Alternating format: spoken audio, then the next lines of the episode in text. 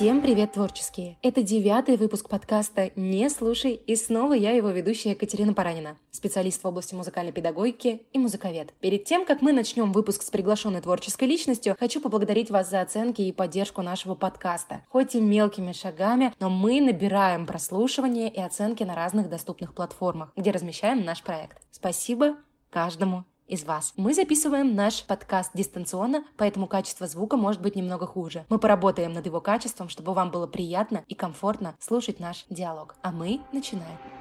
На связи сегодня мой однокурсник из колледжного прошлого, очень узнаваемый, своеобразный, безусловно, талантливый и, конечно, музыкальный человек. Преподаватель в школе искусств, аккордеонист-пианист и в этом году официальный выпускник Академии музыки имени Гнесиных. Дмитрий Скоробогатов. Дима, привет. Привет, Катюша, привет. Дим, спасибо тебе большое, что согласился принять участие в нашей беседе о важном. Очень хочется, чтобы ты чувствовал себя комфортно. Очень хочется. Поэтому давай начнем с базового вопроса, который позволит познакомиться с тобой тобой чуть-чуть поближе. Как ты пришел к музыке? С чего начинается твой творческий путь? В целом, э, как и у всех, с музыкальной школы. Туда мне привели родители. Привели они на фортепиано. На фортепиано не было мест уже, поэтому привели на аккордеон. Клавишный друг, так сказать. Ну и с этого всего все началось э, где-то с 9, с 9 лет, по-моему. Довольно а, поздний возраст вот. для начала. А, ты знаешь, ну это все в сравнении потому что, ну, кто-то занимается, да, я знаю, то, что там из четырех с половиной лет, из семи. Сначала просто не придавали этому особого значения, потому что, ну, ну, поет там, ну, там, не знаю, ну, танцует, ну,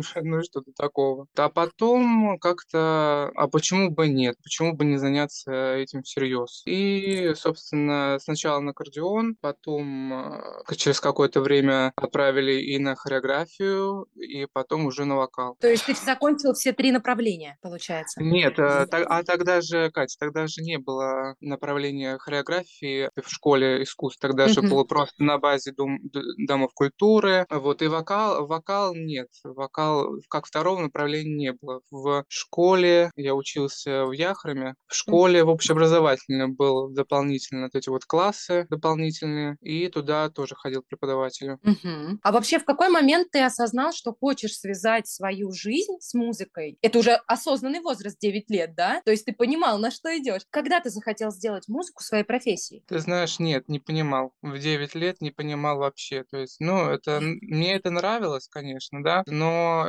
повторюсь, что взгляды вот в семье, музыкант, человек-музыкант, так сказать, ну, то есть, чтобы это было профессией, этого, ну, то есть, не принимали. Из меня хотели э, там военного переводчика сделать, или, может быть, психолога, что-то такое вот серьезнее. 9 лет нет, что, конечно, нет. Но это пришло тогда, когда стал где-то участвовать в конкурсах, что-то вот там какие-то делать продвижения, успехи. Вот это вот тогда вот я понял, то, что, в принципе, это мое. То есть тебя вдохновил какой-то человек на то, чтобы ты вообще поступал куда-то, или ты сам? Не скажу, чтобы человек. Нет, нет. Может быть, какой-то педагог. Да. Просто вот в моем случае была такая ситуация. Училась в четвертом классе, я увидела молодого специалиста, она вела музыкальную литературу. Я влюбилась безумно. Вот в человека, в ее слог речи, и все. Я захотела стать тоже музыковедом, рассказывать о музыке далее. Ты знаешь, даже не помню. Тот момент, почему я туда пришел, вот, в музыкальную школу, да, я не помню, честно. Я помню то, что все были против, просто против и все. Тот момент, почему туда прийти, почему мне захотелось туда прийти, честно не помню. Я помню то, что мне очень сильно понравилось это все. Помню то, что я хотел на фортепиано, очень хотел на фортепиано. Uh-huh. А, но вот э, мест там уже все, все уже было занято, и предложили там, ну, мальчик все-таки, там, может быть, аккордеон, там, баян, ну, и, собственно, давайте на аккордеон. И все, uh-huh. я пошло-поехало. А про колледж? Вот как в колледж тогда пришло осознание поступить? Колледж колледж, да, э, конкурсы, постоянно, постоянно выезжали на конкурсы с преподавателем. Ну, в целом, в музыкальной школе тоже было очень интересно. У нас был музыкальный театр, у нас, когда, получается, мы переехали из одного города, вот из Яхры, мы уже в Рошаль, там, mm-hmm. получается, перевелся я на аккордеон, и уже там я начал, вот вторая специальность появилась, это уже после седьмого класса, по-моему. То есть два года я занимался вокалом, так сказать, официально, по документам, не, не просто так, знаешь, профессионально. По вокалу тоже я ездил на конкурсы, но в целом там, ну, не занимал каких-то там особых мест. Ну и все-таки решил пойти э, по аккордеону. В принципе, я понимал то, что ну и что, какая разница, куда я пойду, аккордеон, вокал. Я буду в этой сфере, и все. Я, кстати, никогда не знала и никогда с тобой на эту тему не разговаривала, что ты вокалом занимался. Для меня было открытием, да, что да. на музыкальной педагогике вы очень большое количество времени посвящаете вокалу. Я сама ездила на Дни открытых дверей в Несинскую академию uh-huh. когда-то и тоже хотела поступать именно на это направление. И там очень много посвящено вокалу, дирижированию и игре на инструменте, конечно. И вот uh-huh. для меня это было открытием, когда я вижу Диму на сцене в роли не аккомпаниатора, а в роли именно вокалиста. Каково тебе да. быть на сцене в этой роли? Расскажи. Ты знаешь, э, вокальная подготовка, да, она в нашем учебном плане, она два года, а потом mm-hmm. уже вокальный ансамбль, курсовой. В принципе, мне это понравилось. Педагог из музыкального училища ведет вокальную подготовку у нас. Тебе комфортно да. на сцене в этой роли? Очень комфортно, честно. Очень комфортно. И э, голос поставили, и рассказали, что, как, чего и что делать. В принципе, очень понравилось, конечно, вот за, за все эти четыре года. Э, Еще что понравилось, это не только, знаешь, вот эта теоретическая работа, это все-таки ты уходишь на сцену, практика, и ты можешь показать себя абсолютно в разных позициях, и ты можешь и с аккордеоном выйти, ты можешь э, и с фортепиано, ты можешь в роли вокалиста, ты можешь выйти в роли, там, не знаю, с кем-то договориться, пригласить какого-нибудь солиста, дамбриста, там, балалайшника, с ним что-то сделать. То есть вот эта вот концертная часть на нашей кафедре мне очень нравилась, очень. То есть у вас свобода в творческой реализации. Я, кстати, задумывалась, вот когда я хотела поступать, я думаю, а кем же я оттуда выйду? Вот в дипломе у меня что? У тебя что написано в дипломе? В дипломе написано преподаватель. Специальность у тебя, получается, музыкознание и музыкально-прикладное искусство. То есть это теория музыки. А, все ясно. То есть ты мой да. коллега. Здорово. Вот смотри, мне так понравился твой рассказ о практике, которую вы, да, делали, выступали на сцене. Угу. Вот ты как опытный специалист, исполнитель, ты же и окончил колледж как аккордеонист, тоже сольно выступал. Есть у тебя какой-то секрет подготовки или как справиться с внутренним волнением на сцене? Это вечный вопрос, Катя. Ты это вечная проблема. Вообще? вообще проблема. Не, э, конечно. Мне кажется, каждый человек перед выходом на сцену волнуется. Это нормально. До этого, когда ты вот спросила, как ты чувствуешь себя в роли вокалиста, мне кажется, в роли вокалиста я чувствую себя раскованнее и свободнее. Я играл на аккордеоне э, на сцене. Вот я так себе чувствую. На аккордеоне это вот для меня ответственнее выступление сольно. В роли, если выступить как-то какой-то вокальный номер или то же самое актерское мастерство, за день выучить там что какую-то вот роль, ну, пускай да, маленькую там, да, пожалуйста, вообще без проблем. А с аккордеоном мне нужно где-то месяцок поиграть это произведение, чтобы оно мне в голове и в пальцах должно пройти какое-то количество времени. На выступлениях мы все поняли. А вот как ты справился уже с двумя волнами госэкзаменов? Очень важный для меня вопрос. Как они проходили в колледже, а как вот в академии? И можно ли это вообще сравнивать? Вот ты себя можешь сравнить в эти периоды? Ты знаешь, в принципе, в колледже было учиться труднее. Да, потому что вот, ну, в академию я пришел, другое, не знаю, другая какая-то вот атмосфера, другое, ну, то есть э, на тебя не давят. Не то чтобы давят, сейчас беру слово. То есть в колледже педагоги хотят в тебя прям засунуть все. то есть все знания, весь свой опыт, и за тобой следят, за тобой.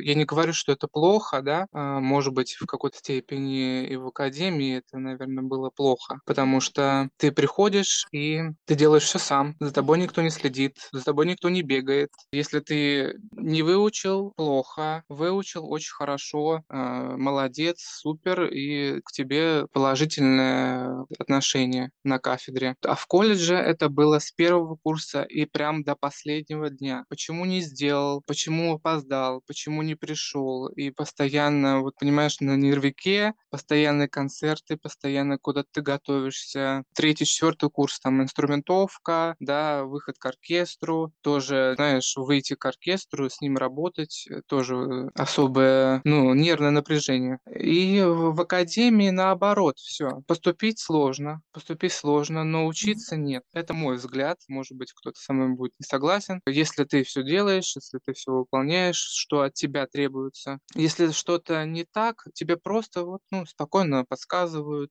прочитать это, выполнить то, посмотри там, не знаю, в библиотеке что-то там, направляют, и все, все спокойно. Понимаю, потому что с нами в колледже разговаривали немножко не на уровне взрослый-взрослый, как это делают в академиях, институтах и высших учебных заведениях, а разговаривают на уровне ребенок и родитель какой-то, знаешь, вот почему они таким да. преследованием занимаются. Я в скором времени буду тоже записывать с одной из гостей подкаст, который как раз будет об этом. Когда мы пытались в колледже отстоять свою взрослую позицию, нас воспринимали как, возможно, хамов, но на самом деле они не могли выйти на другой уровень. Психологическая подготовка колледжа чуть-чуть отличается от высших учебных заведений. Там все иначе. Ты прав, абсолютно. Да, да, да. Но ты знаешь, с другой стороны, если бы не это, мне кажется, я бы, наверное, не поступил, потому что Ивета Анатольевна... Привет, Ивета Анатольевна, если вы нас То есть, э, если бы она не вдалбливала это все, сольфеджио, гармония, ТМ и так далее, народное творчество, кстати, она нас вела, просто вот не гоняла, где твоя тетрадь, где твои задачи. У нас база, благодаря ним, просто крепчайшая. Я это да. с уверенностью говорю. Я э, учусь в институте, я не скрываю это, я учусь на базе колледжа. Если бы не колледж, если бы вот не отношение преподавателей, конечно, к нам такое вот... Детско-родительское. Давай это ну, так да. назовем. Детско-родительское да, отношение. Да, да. В конце все равно, все равно в конце четвертого курса ты э, согласись, это незабываемое время. Вот это было сложно, да, это было сложно, но это просто четыре года Коломны для меня это, конечно, любовь навечно, серьезно. Столько знакомств, столько людей, столь... это было так уютно, комфортно. Вообще нет слов, серьезно вот до сих пор, если бы мне еще раз сказали, вот, Дим, поедешь там, тебе 15 лет, поехали в Коломну, поступишь в первый Московский областной музыкальный колледж, проучишься еще 4 года, я бы сказал, да, повторить это все. Да, да, я бы да, думаю, что тоже. Если бы у меня был этот мозг и это восприятие, то я бы, конечно, согласилась. А ну, это да, мозгом... да. Не, я бы не поехала снова, если бы у меня было старое мышление.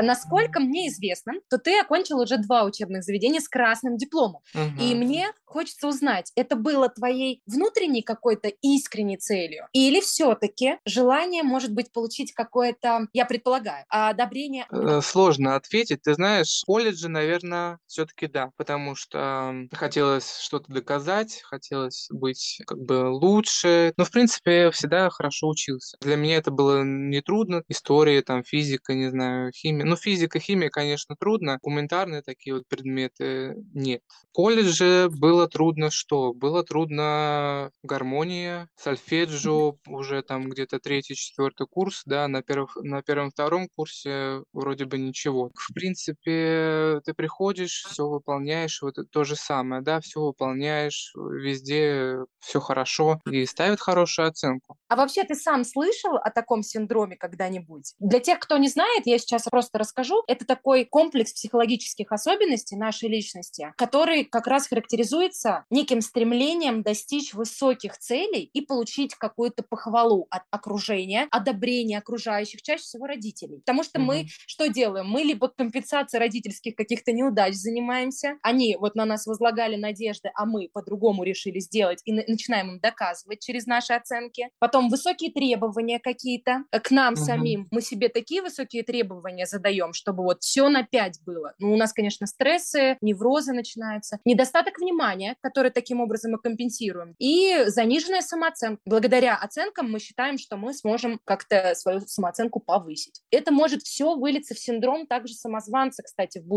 о котором мы говорили в предыдущем выпуске. Я рекомендую послушать, чтобы понять, что это такое и как это влияет на жизнь человека. Я хотела спросить, а как ты считаешь, вот такой синдром, он помогает или он деструктивно влияет на личность человека? Ты знаешь, ну вот э, ты сказала насчет родителей. Родители все, вот, э, нам же говорят, что вот если ты поступишь, да, это уже, это уже не школа, это уже профессиональное учебное заведение, то есть ты получаешь профессию. И я слышал, я помню, что я слышал о том, что вот если ты получишь красный диплом, там учиться будешь на пятерке на одни, то ты, собственно, многого добьешься в жизни. Вот, естественно, когда я получаю этот красный диплом, я понимаю, что это не так. Двери не открываются. Mm-hmm. Просто так э, с красным дипломом в руках. Они просто так они не открываются. Помогает или нет синдром отличника? Или он деструктивно влияет? Может быть, он разрушает вообще личность? Мне кажется, можно, может как-то э, и положительно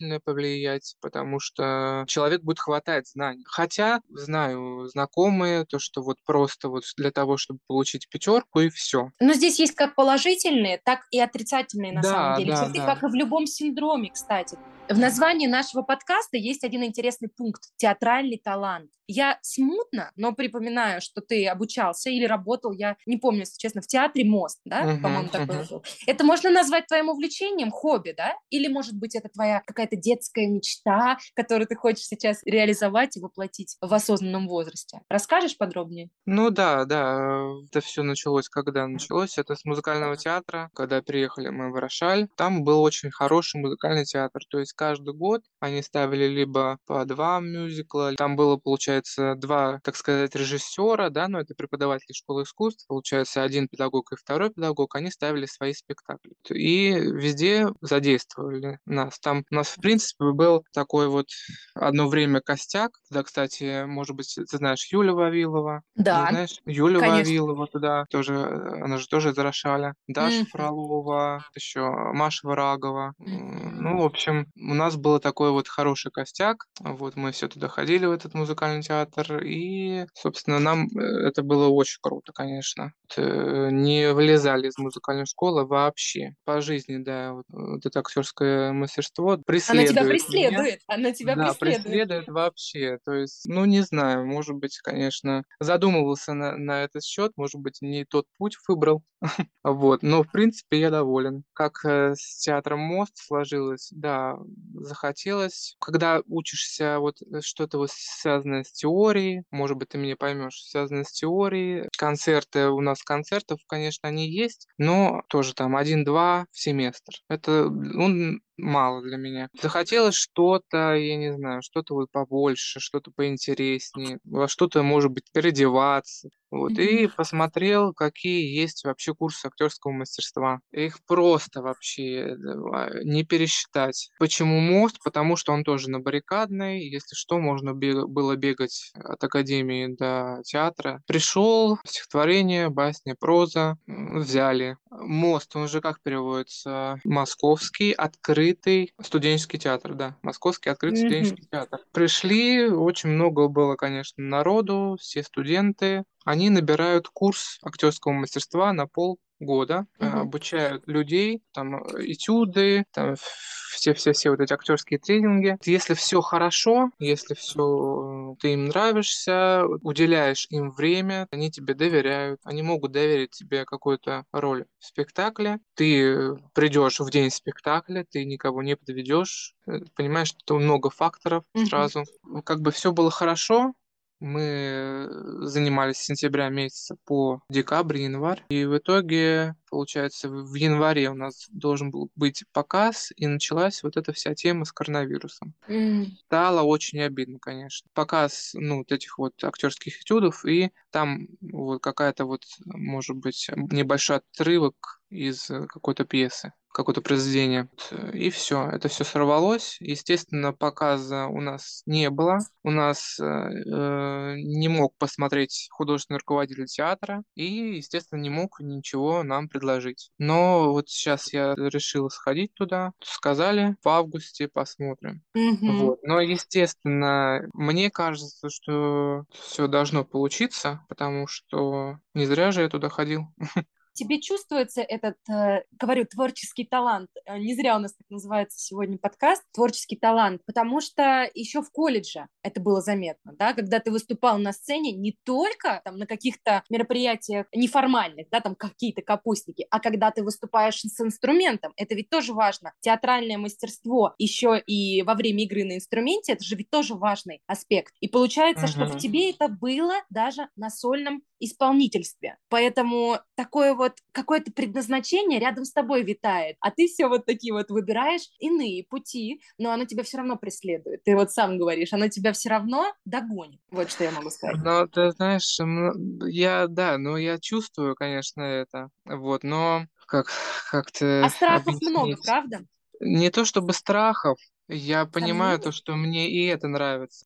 Ты знаешь то, что в магистратуру поступил, да? Нет, я тебя а поздравляю. Ты, я, поступ, я поступил в магистратуру на дирижера оркестра народных инструментов. То есть, понимаем, да, то мне нравится и, и это хорошо. Я, я могу этим позаниматься. Мне очень нравится вести теорию в школе. Я не понимаю вообще, вот как я без этого жил все эти годы вообще. Мне очень нравится оркестр. Почему дирижирование? Потому что оркестр был в, в этом в Рошале, когда я работал. Очень нравилось писать инструментовки, очень нравилось э, вот это как-то вот организовывать это все, да, какие-то вот концерты городские, там вот это вот конкурсы какие-то областные. Очень это все нравилось. Ну это, кстати, это... к слову а, последнего вопроса вообще сегодняшнего. Ощущаешь ли ты себя на своем месте? И чувствуешь ли ты, что выполняешь свое внутреннее предназначение. Могу сказать, вот. что да. Конечно, всем, всем хочется большего, это безусловно, но это и есть к чему стремиться. В творческом плане большего, что-то вот такое хочется, чтобы вот это было какое-то вот событие такое вот яркое, какие-то вот события запоминающиеся. Я тебе благодарна на самом деле сегодня, что ты открылся в нашем диалоге. В свою очередь от себя я скажу, что я с удовольствием наблюдаю за твоей творческой деятельностью, я поддерживаю все начинания поздравляю еще раз с поступлением в магистратуру. И вообще я рада, что мы продолжаем. Хоть и редко, но поддерживать вот такую какую-то связь. Надеюсь, что удастся пронести это через года. И творческих успехов тебе. Спасибо большое, Катюша. Спасибо. Спасибо всем за прослушивание. Оставляйте свои оценки и делайте репосты. Для нашего проекта это очень ценно и важно. С вами была Катерина Паранина и подкаст «Не слушай».